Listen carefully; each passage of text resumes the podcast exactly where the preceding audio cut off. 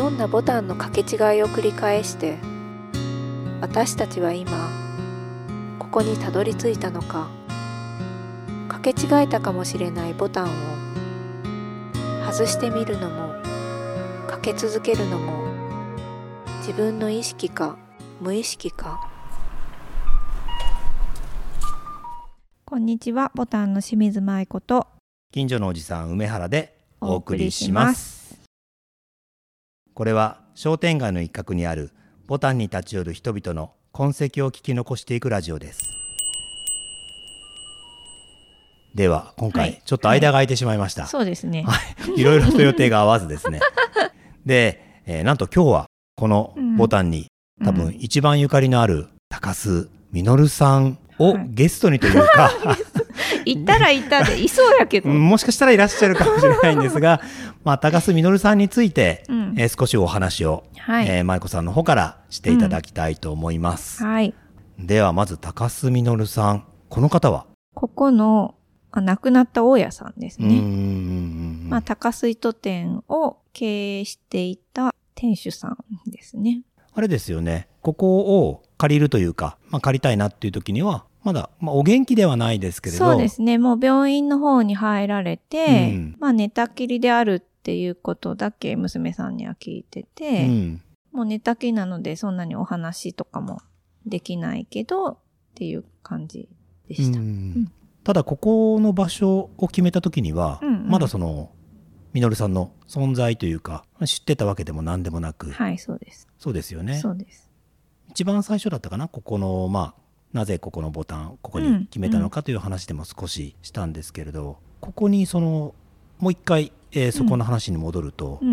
この高須糸店に気になったあたりからもう一回ちょっと詳しめに。そうですね。ちょっと遡りますけど、まあその私がもともと廃校を活用してて、まあその宿泊できる場所がもうちょっと街中にできたらいいなというぼやっとイメージをしていた中で、ちょうどね、今日何冊か持ってきてるんですけど、本を読んでたんです、なんかこういったイメージみたいな漠然としたものが何冊か本があって、それが例えば絵本で白い馬っていう東山海が絵を描いた絵本と、あとね、陰影来さんの、まあ、谷崎潤一郎の本だったり、あとはパウル・クレイの絵画と音楽っていう本だったり。これは何、合集ではね、パウル・クレイって音楽もできれば絵も描いてるっていう、なんかバウハウスの教員だったりもしたりとか、なんかそういったまあ画集でもあるんですけど、そういったものだったりとか、あとこの前にもう一冊あるんですけど、楽焼の15代の楽吉左衛門さんが書いた本があって、それで楽焼の本とかを読んだりとか、なんか漠然とこういった本をパラパラ読みながらイメージをしてたんです、本当に漠然と。何その場所、自分が思い描く場所をイメージするための、まあ、そのなんていうか時にまあ出会ったというか。そうです、そうです。読み込んでいた本です、で、まあなんか本当に気になって手に取って読んで、まあ、気になったところ言葉拾うとか、そういったことをしながら、まあ、場所のイメージ、まあ、こういった、まあ、畳があるところがいいなとか、なんかでもちょっとグリーンがあったらいいなとか。そうですね、これ見えないけどですね。そうです、そうです。ほんと黒白、まあ、青かな緑かな、青グリルとか、あとやっぱりそのパウル・クレイの絵が結局そのこの絵が風化してった先に崩れ落ちたらまた絵が出てくるみたいな、本当の意味が出てくるみたいな、そういったちょっとこう描き方をされてたりとかいう作品があって。あ、そうなんですね。そうです、そうです。あって、なんかそういったものとかをこう読みながら、作品の名前忘れちゃったんですけど、目の前にあるそのもの自体が全てではなくて、その先にある何かみたいなものをなんかこう作り込めないかなみたいな勝手なイメージですよ、うんうんうん、作り込めないかなってそんな場所ないかなみたいなのをずっと読んでた。例えばこれから何がわかるんだろう。僕にはなかなかわからずと楽焼きって代々ずっと続いてる15代とか16代17代とか代々続いてるようで、うんうん、実はその技法とかは全然教えてなくて、うん、続いてるけれどそう続いてるけど教えてなくて、はい、もうその代その代で自分たちの、作風とかを定めていくというかそういったその楽焼きなんですよ。伝承みたいに見えるけど実はお前がもうこのデザイン作っていけじゃないけどこの作品をやっていけっていう風な形でしていくから、うんうんまあ、楽焼きとしては続いてるけどっていうところがあるのとか、うん、100年先に使う土を現代の人たちが探すんです。家元が土をね、うん、なんかそれって果てしないなと思って、うんうんうんうん、それを保存して使うわけだから今使ってる土はその100年前とかの土なわけですよね、うんうんうん、それで作品が残されてでも残してるけれども別に代々続いてるとかではなく自分たちでこう作り上げているものみたいななんかそういった深くは全然面白いですね。そのざっくりとしたものしか私はその感じ取れないが何かそう自分がここをというか何かこう作ることによってそうなると嬉しいなみたいな。なるほど。でそれを読んでいるときそうまあこういった本を何冊か読んでいるときにたまたまこの場所もしかしたらいいかもっていう、うんうん、その出会いというか通りすがりに気づき、うん、まあ大家さんのみのるさんの娘である近くに住まれて山本さんにお会いすることができ、うん、中を見せてもらえたのが2016年の12月の年末だったんですよ。じゃあ本当にこれ読んでる最中だ、うん、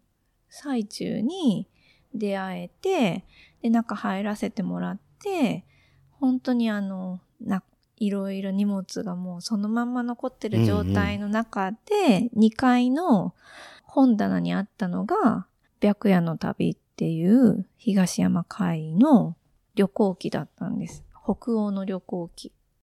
先ほどの紹介していた本の、うんうん、その白い馬という絵本と同じですよね、うん、そう書いた人は同じ、うんうんうん、で、まあ、この本を借りて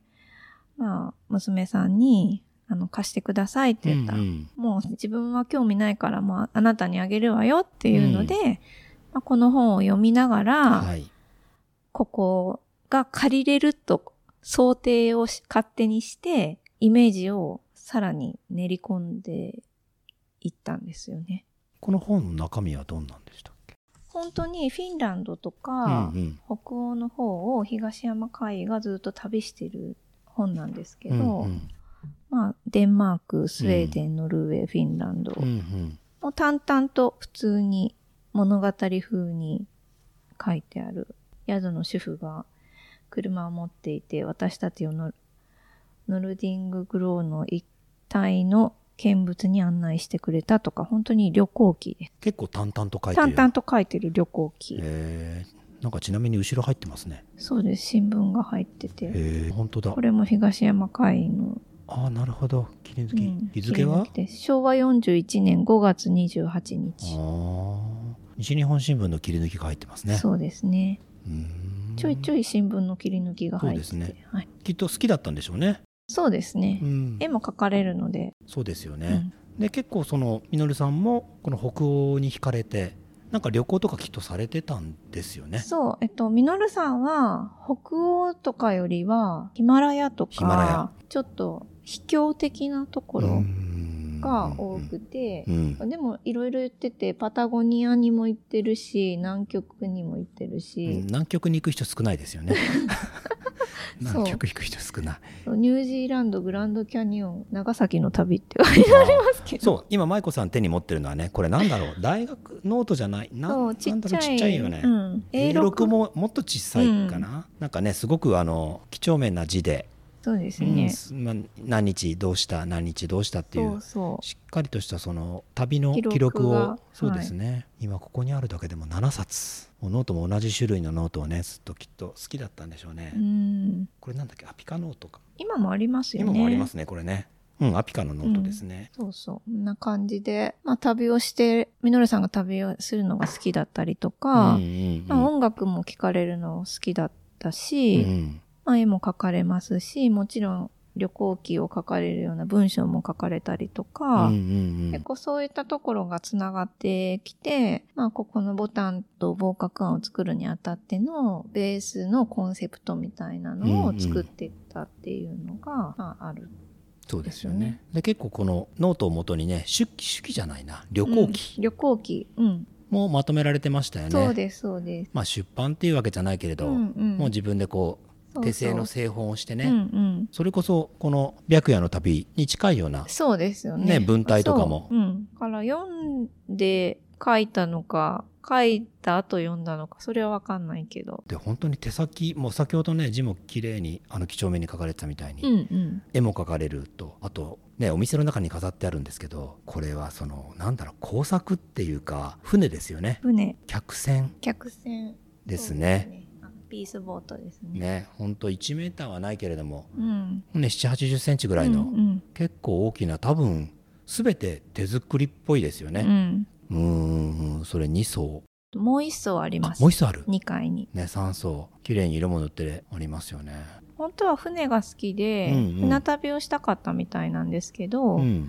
なんか船旅を奥様に提案するたびに却下され船旅したいなと思ってた矢先に奥様がご病気になったので行かれずな感じで、船旅はできないままだったみたいなんですよね。まあでもなかなかねヒマラヤ船旅というかう、ねはいうん、旅行記にもねかなり厳しい陸路、うんうん、そうです ね、うん、なかなか大変だったというような記述もありましたし、そうですね、昭和40年代ですもんね。そうお店にある描かれた絵もあれヒマラヤ南極だと思います。あれ南極か、はい、あそうだそう南極の手記じゃないってメモもあるんですよね。そう、うん、南極行きます？いやなんか探検隊じゃないけど、うん、普通の人が行くのかなって、うん、まあもしかしたら今は行けるかもしれないけど、うん、この頃に行く人ってね、普通は南極なんだっけ、越冬隊じゃない、越冬隊みたいなです、ね、そんなんじゃないといけなそうな気はするんですけどね、うん、行ったんでしょうね。行ったんだと思いますよ。なんかいろいろ書いてますけど、タイトル南極になってるけどほんとびっしり書いてますね、うん、よくこんなに書けるなと思って、うん、南極到着してます？わかんない、どこに到達してるのかわかんないでも NHK でとか書いてる、1月とか2月とかになってるか、寒い時期に、多分南極ずっと寒いそうですね、多分南極ずっと寒いでも船酔い薬を飲まなかったのでって書いてるから、何かしら言ったんだろうな。早朝2時30分に目が覚めて、船の窓から美しい南極半島のヒマラヤ山岳風景が眺められる。しかし頭が低く全容が眺められないのが残念って書いてあるから、あすごい、あれ眺めてるんでしょうね。あでも本当すごいですね。本当すごいですね。お店の糸、うんうん、とね、まあ糸店始められたんでしょうねきっとね。全然僕その辺のこと知らなかったけど。私も知らないんですけど始めてたんでしょうね。建物的にはそんな感じだもん。もともとここに住まわれていたので、他のその上の方たちは別のご職業をしてたのかもしれないんですけど、そうです。なのでなんかこう、まあいろいろ巡り合わせじゃないけど、うんうん、自分のイメージしていたものがこうつながることが多くて、うんうん、まあどうしても宿をしたかったみたいなところが、うん、こう全面的に言葉としては、うんうん、ここをやってると出てしまうところが多いんですけど、やっぱりそうじゃない何かがあって、ここでこういったことを私はやってるんだろうなみたいなのはずっと感じながら来てます。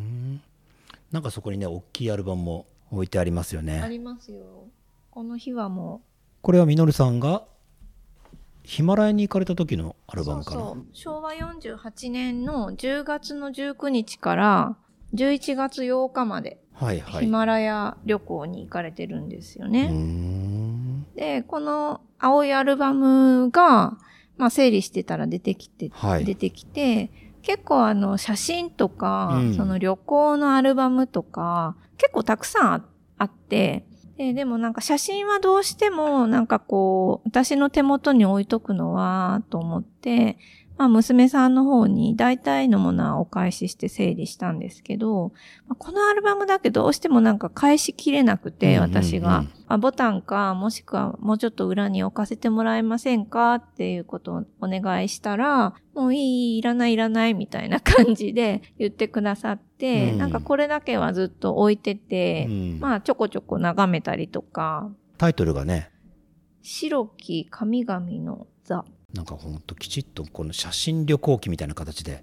綺麗にまとめられてますもんね。そうで、どうしてもなんかこれだけは返しきれずに、まあ残してたんですけど、まあボタンをオープンし、まあちょこちょこ裏を綺麗に片付けつつ、まあこういったアルバムとかも皆さんに見てもらいながら、まあ、こんなとこに行ってたんよみたいな。とはいえみんな誰も知らない人のアルバムを見てるわけなので、まあ、それもおかしな話なんですけど、会ったことないからね。そう結局会ったことはないんですよね。そう、会ったことないんです。だから誰一人会ったことないのに、こんだけ語ってるっていうのがおかしな話なんですけど、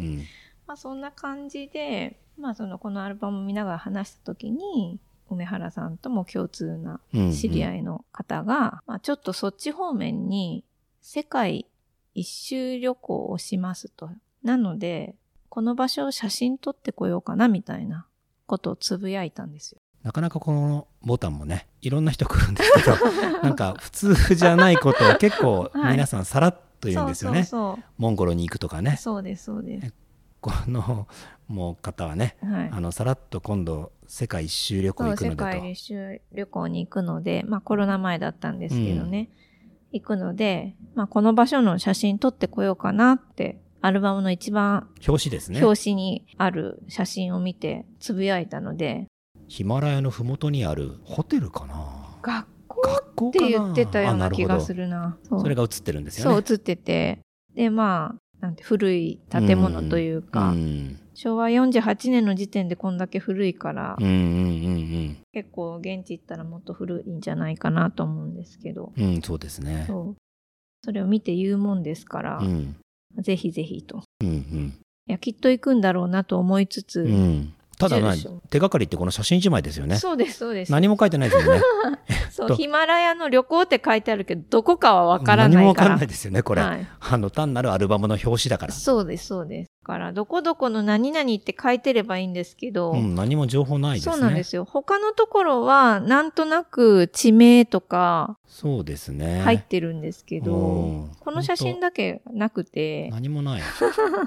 そうそう。まあのどかなね、まあヒマラヤなんだろうなと思う。そうです。険しい山のふもとにある、まあ学校かな、運動場もあるから確かに。そうそこの写真を見てそう言って、じゃあ。ぜひぜひ行ってきて、行ってらっしゃい言ったところが今ここにある手元の写真なんです、ね、実はそこでほぼ同じアングルの写真がそうなんですよここにあるんですよね、2019年なぜ行ったからですねいやでもどこなのかも何もわからない。そうなんですよ。でね、そっち方面に行きました。なんとなくこっち帰る時のそっち方面ってヒマラヤ方面だいぶ漠然としてるけどね。そっちヒマラヤ方面に行きました。ヒマラヤ方面ね。行きました。宿屋を予約しました。ヒマラヤ方面のね。方面のどこかの宿屋。駅前の宿と違うんですね。そうです。ヒマラヤ方面の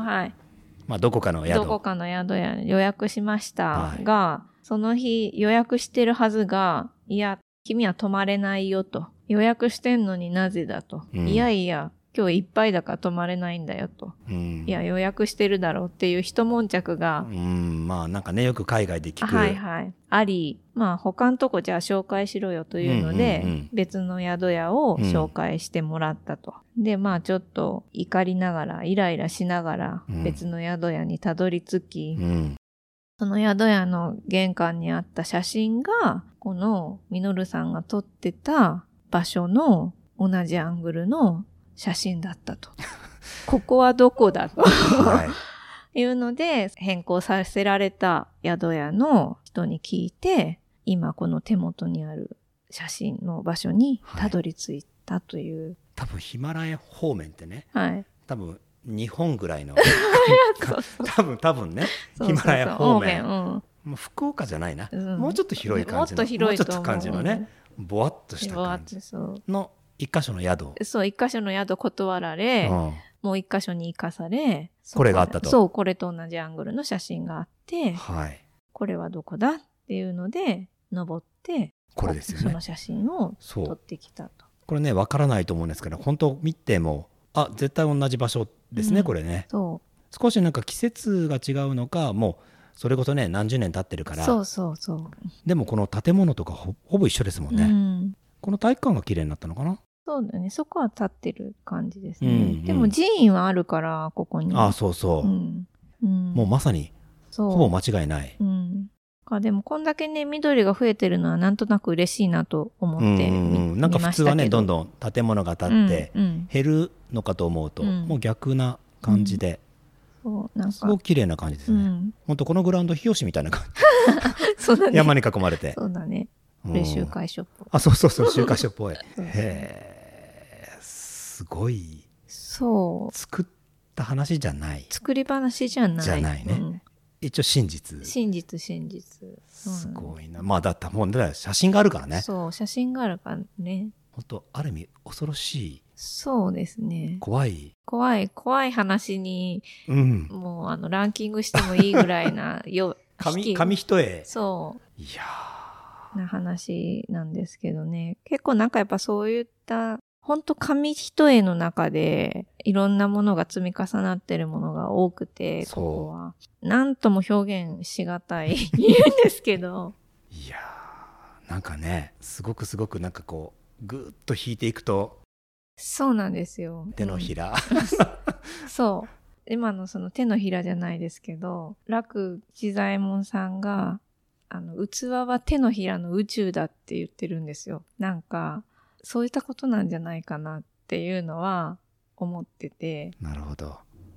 で本もつながる、ね、そうなんですよ。だってねさっきの話だけどちょっと別に作家さんじゃないから、うんうん、なんかまあある本としてはあるんだろうけど、うん、なんか通常ポンと多分書店で買えるような感じでもないんじゃないかと思うけど、うん、そうだからなんか読んでたものとかが全てこうやっぱつながったんですよね、うん、何の気なしにこう読んで集めていたものとか、うんうんうん、だってみのるさんがその音楽が好きとかも知り得ないし、うん、絵が好きなことも知り得ないし、うん、ましてやこんななんか秘境に旅する人だとも知り得ない、うん、ただなんか看板とか見れば糸屋さんだったのかなみたいな。そうだよね、シャッターも閉まったからね。そうですそうです。だから普通に言うと普通のおじさんなわけですよ。能形のこの商店街の一角で、そうですね、ただただ商売してた普通の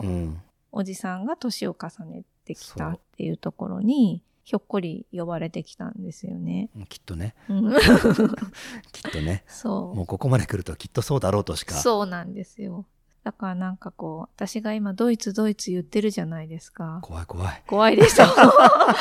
かだからドイツ行った先になんかあるのかなと思ってて、なんかよく探す、なんかみのるさんどっかドイツとつながってんじゃんかもしれないけどね、わかんない、それはわかんないけど、まあ、ドイツに行ってみて何か見つけるのかもしれない。いやそんな感じで、すごいな。でも本当不思議、そう不思議話ですね。本当に聞けば聞くほどいろいろとまだまだ不思議話が、うんうん、本当に不思議な話が多い。なんかこういったその場所を作ったりとかするってやっぱりそのなんか経済的なパワーとか、うん、そういったものではないパワーがやっぱり必要で、うん、なんかみんなにいろいろ奇跡だって言われ続けてきましたけど、でも私が起こしてるものじゃ本当になくて、私もここまでわーって走ってこれたのは、やっぱ何かにこう押されてだったとは思うんですけど、なんかこっから先また何に押されるのかがちょっとわからないので、本当ね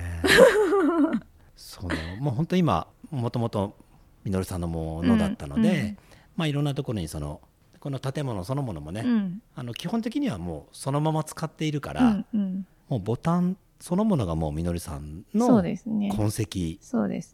とも言えるし、まあ、みのるさんにとっては僕らの方が後からその痕跡として追加されたようなものかもしれないけれども、なんだかんだ言ってもやっぱりここの場所そのものは、うん、そう、なんかその場所そのものの話も2018年にここオープンしたんですけど、うん、まあその2018年の4月1日からここを私が正式に借りますっていう話で、はい、娘さんともずっと交渉させてもらってて、うん、で、みのるさん字とか見てもらってもわかるんですけど、すごく律儀な方なので、そうです。2018年の3月の30日に亡くなったんですよ。バトンを渡したわけですね。そうなんです。それでお葬式が31日に終わって、1日の日から私がここを受け継いだっていうことに、すごく律儀な方だなと思ったんですよ。ねえ。はい。なんかそれまで調子悪いのよとは聞いてたんですけど、なんかそんなに急にとは思ってなくて、あと13日もすればここオープンするから、寝たきりでも何でもいいので、写真を撮って、ご挨拶に伺おうと私は思ってて、その準備もしてたんですよね。なのでま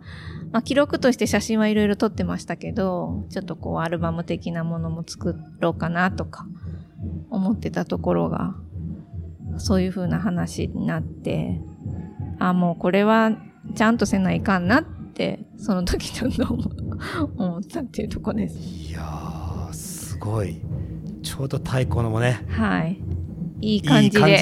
上がってきてますが本当にそうなんですね、うん、本当にそうなんです。なんかそれも本当に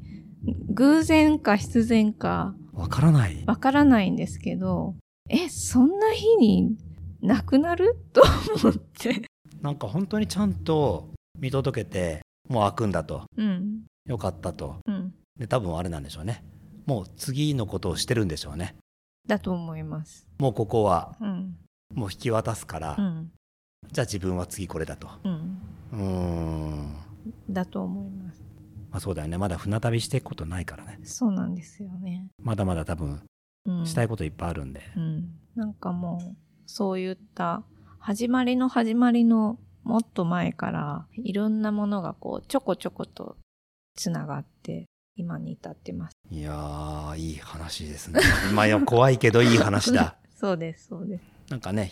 亡くなられてはいるけれども、うん、本当に多分ここが引き継がれてるっていうのはすごく安心されてるんじゃないかと、うん、まあお会いしたこともないのに勝手に、うん、そう、勝手に私もそう思ってね、はい、すごく安心されていて、気になったこの風景に関しても、うん、ちょっともどかしかったんでしょうね、うん、あそこだよって違う、ここじゃないよと、うん、で多分向こうに連絡をして、そうです、ね、キャンセルしろと予約を、はい、で向こうの宿に泊まらせろと、そうそういやそうじゃないと絶対つながらないもん。そういや見つかんないよ、ヒマラヤ方面だからそうですよね本当そうよねと思いますもん。こんなことばっかり、意外に。いや、面白い。そうなんですよ。怖いけど面白い。なんかそういった結構いろんなものが集積されているので、うん、皆さんにはわからない楽しみ方というかっていうのが、はい、ありますね。なるほどね。うん、まあ本当これを聞いて、はい、アルバム見たくなったら、はい、ぜひ見てください。ご連絡ください。この写真並べたらこれが嘘ではないことが、はい、わかるかなと思います。わかりますね。はい、いや僕も初めて聞きました。そうですね、 その手前の話もちらっと聞いたかもしれないけどね、うん、そうですね、ちゃんと聞いたの初めてでした。うん、こんな感じでやっております。わかりました。なんかねまたタイミングがあったらこんな感じのことと先ほどの本の話じゃないけれど、このボタンには、いろんな方がね本を勝手に持ってきて勝手に置いてるっていう。そうですね、僕のもたくさん はい、ありますんで、うん、また機会を見て、うん、そういった本にまつわるお話もしていけたらなと思いますので。そうですね、いろいろあるかなと思います。はい、では今日はちょっといらっしゃらない方をゲストにお呼びしてみました、はい、ありがとうございました。ありがとうございましたということで今日から終わりにします。はい、ありがとうございます、はい、また次回お楽しみに。はい、さようなら。さようなら。